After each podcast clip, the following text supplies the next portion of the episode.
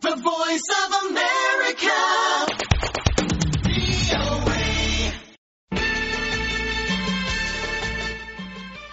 የመራጮች ድምፅ Voters Voice በአባይ ግድብ ላይ በሪፐብሊካን የዲሞክራቲክ ፓርቲ አባላት በሆኑት የአሜሪካ የሕዝብ ተወካዮች ምክር ቤትና በስራ አስፈጻሚ አባላት ላይ መራጮች በየግላቸው ደብዳቤዎችን በቀላሉ የሚልኩበትን ቴክኖሎጂ በመጠቀም ተጽዕኖ እንዲያደርጉ ግፊት ለማድረግ ከወራት በፊት የተቋቋመ ነው። በአባይ ጉዳይ የሚሰሩ ሶስት የተለያዩ ድርጅቶች በጋራ ያቋቋሙት ሲሆን በዓላማዎቹና ባከናወናቸው እንቅስቃሴዎች ዙሪያ የ Voters Voice አስተባባሪ አቶ ታዳኤል እምሩን ያነጋገራቸው ደረጀ ደስታ እንደሚከተለው ያቀርበዋል።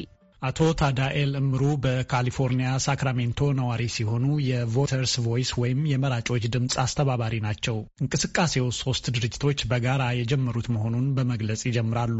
አንደኛው የሚኔሶታ Midwest የ GERD Support Group የሚባል አለ። ሚኒሶታ ውስጥና ሚኒሶታ አካባቢ ያሉትን ኢትዮጵያውያኖች አንድ ላይ መጥተው የመሰረቱት ድርጅት ነው።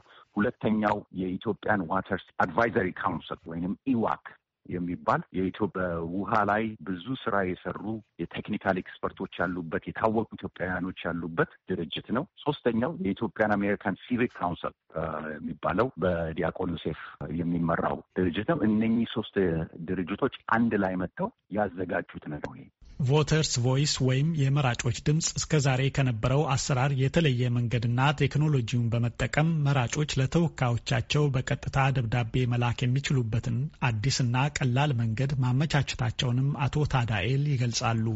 ከዚህ በፊት ባልተለመደ መልኩ ከዚህ በፊት ባልታየ መልኩ በጣም ውጤታማ ሊሆን የሚችል ስራን የተሰራው በቴክኖሎጂ በተደገፈ ማለት አንድ ደቂቃም አይፈጅም ፈርሞ ለመላክ በአጭር ጊዜ ውስጥ በስልክ ላይ ራሱ ማድረግ የሚቻል ነገር ነው። የሚጠይቀው ምንድን ነው? ስልክ ቁጥርና ስም እና አድራሻቸውን በመላክ የተዘጋጀ ደብዳቤ አለ።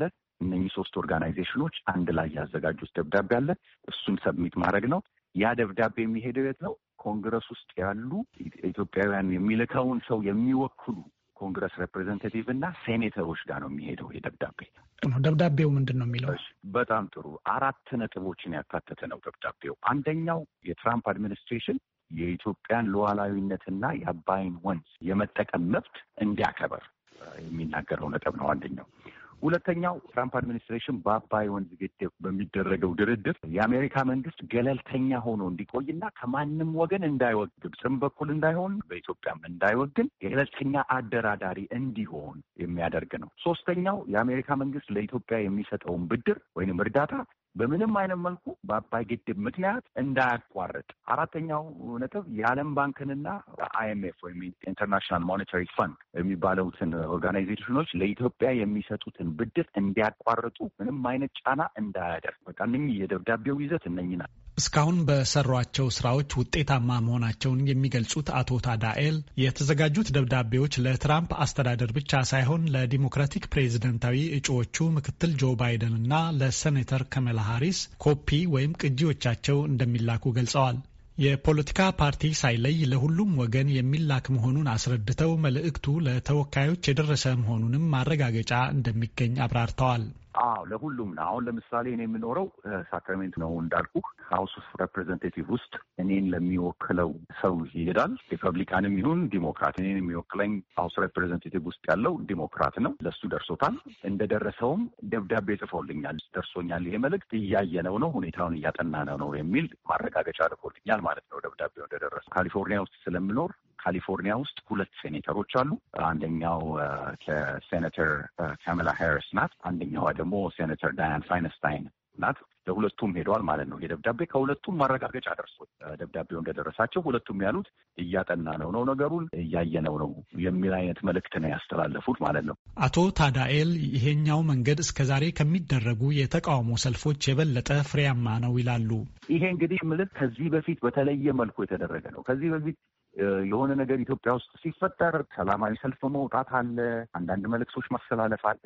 ጥሩ ነው። ያም እሱ መቆም አለበት እያልን አይደለም ያለ ነው። ግን ይሄ ቀጥታ ለእነኚህ ለ law maker ኦቹ ለ policy makers እጃቸው ውስጥ የሚገባ ወደ እነሱ ቢሮ የሚላክ ደብዳቤ ስለሆነ እኛም እያየ ነው ያለ ነው። አሁን የደረሳቸው ሰዎች የሚጽፉት ደብዳቤ እንደሚያረጋግጠው ከሆነ ሁኔታውን እያጠኑት እንደሆነ የሚያሳይ እና ኢምፓክቱ ከዚህ በፊት በሰላማዊ ሰልፍ ከሚደረገው የበለጠ ውጤታማና ፍሬያማ ነው ብለን እናምናለን።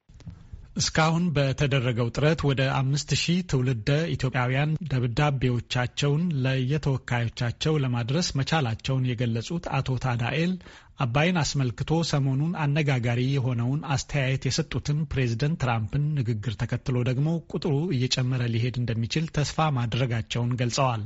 ለአሜሪካ ድምጽ ራዲዮ ደረጀ ደስታ